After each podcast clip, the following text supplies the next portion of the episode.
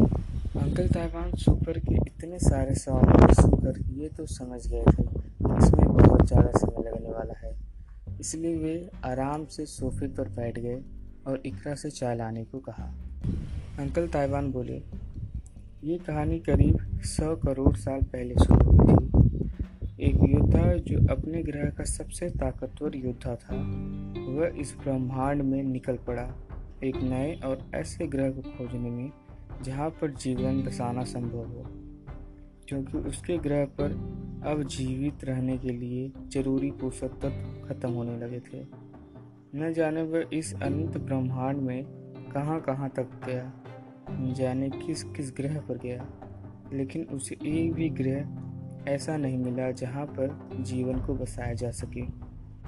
लेकिन बहुत समय बाद उसे एक ग्रह मिला जहाँ पर, जहाँ का वातावरण जीवन की शुरुआत के लिए काफ़ी अच्छा था।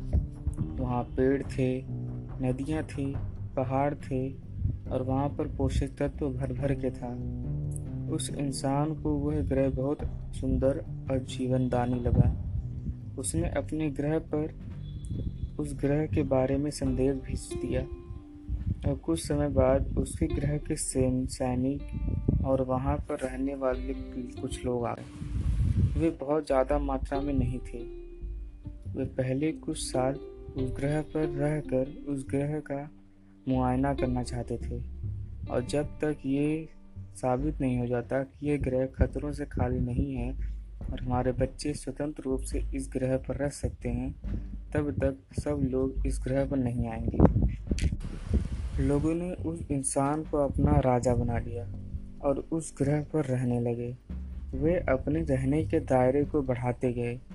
पहले कुछ सालों तक तो सब कुछ ठीक था, लेकिन हँसी खुशी रहते थे। सैनिक पोषक तत्व का सेवन करते और वह इंसान अब और भी ज़्यादा ताकतवर बन चुका था। उस इंसान ने उस ग्रह का नाम सुप्रो रखा। और वह इंसान कोई और नहीं, बल्कि सुप्रो ग्रह का पहला राजा कैलेब्रस स्टार था। कुछ सालों बाद लोगों को, लोगों के गायब होने की खबरें आने लगी। लोग दावा करने लगे कि उन्होंने बड़े बड़े खतरनाक जानवर और ड्रैगन्स को देखा है। कैलेब्रस इन सभी की बातों को नज़रअंदाज नहीं कर सकता था, क्योंकि वे कुछ ही सालों से इस ग्रह पर रहते आ रहे थे। इसलिए उन्हें नहीं पता था कि इस ग्रह पर किस किस प्रकार के जानवर रहते थे। इसलिए कैलबस ने अपने ग्रह की सेना बुलवाई और उन्हें चार ग्रुप्स में बांटकर चारों दिशाओं में भेज दिया। वो चारों ग्रुप्स कई महीने उस ग्रह के सुनसान जंगलों में घूमते रहे और कई महीनों बाद उन चारों ग्रुप्स में से एक ग्रुप के तीन ही सैनिक वापस आ सके। जब वे कैलिब्रस के पास पहुँचे तो उनकी हालत खराब थी। पूरे शरीर पर चोटों के निशान थे। उन्होंने कैलिब्रस को बताया, महाराज, मेरी मानिए तो इस ग्रह को छोड़कर जल्द से जल्द चले जाइए। यहाँ पर बड़े बड़े खूंखार जानवर हैं और वे सब भूखे हैं। कैलेब्रस को इन तीनों की बातों पर विश्वास था, इसलिए उसने आम लोगों को वापस अपने ग्रह पर जाने का, प्रबंध करने का आदेश दे दिया।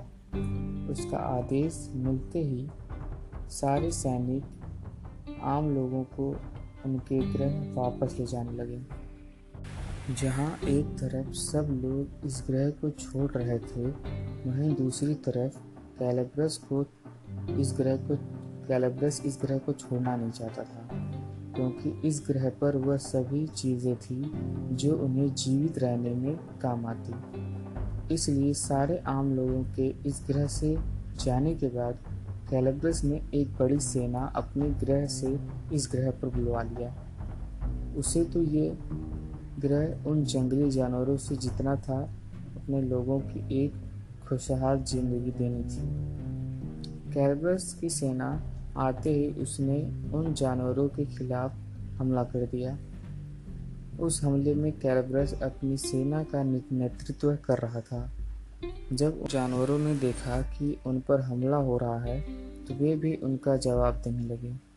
जानवर उन लोगों को चील कौओं की तरह चीर फाड़ रहे थे। ये लड़ाई कई सालों तक चली। और करोड़ों सैनिक और जानवर मारे गए, लेकिन वो जानवर तादाद में कम होने का नाम ही नहीं ले रहे थे। और इतने सालों की लड़ाई के बाद अब कैलब्रस के पास सैनिक भी कम थे। और अगर इसी तरह वह लड़ाई और समय तक चली तो कैलब्रस के, के साथ साथ उसके सभी सैनिक भी मारे जाएँगे। इसलिए कैलब्रस ने अपनी सेना को वापस बुला लिया और लड़ाई से पीछे हो गया। लेकिन अभी भी उसके दिमाग में यही था कि उस ग्रह को कैसे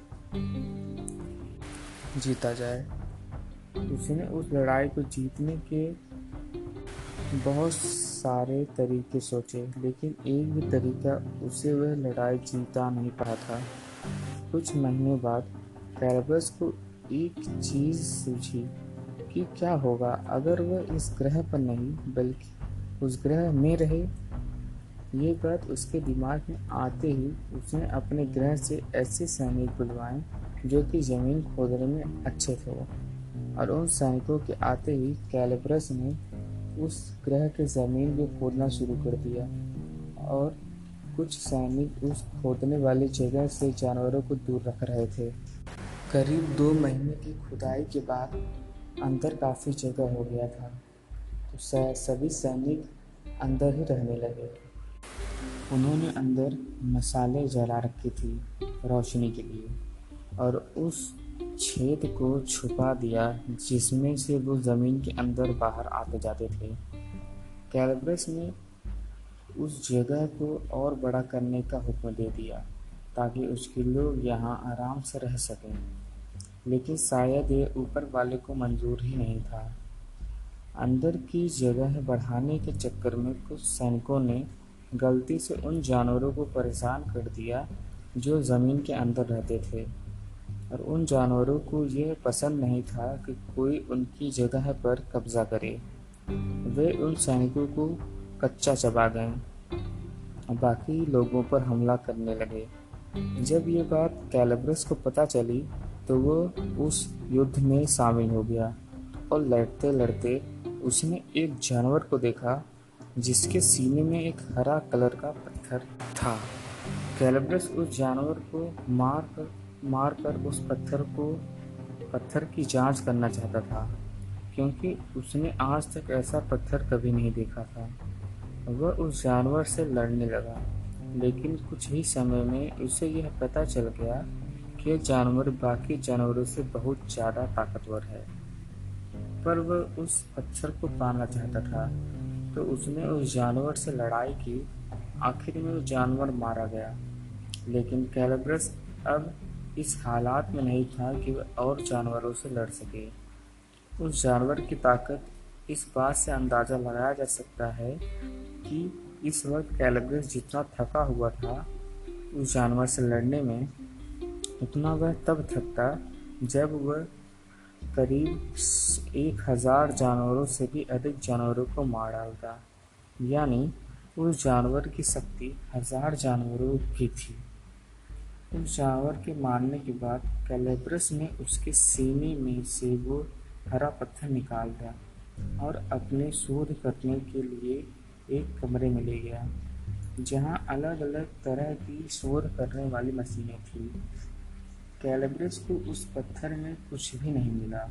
वह पत्थर एक आम पत्थर की ही तरह था, पर कुछ न मिलने पर भी कैलब्रस को यह यकीन था कि कुछ तो अलग है इस पत्थर में।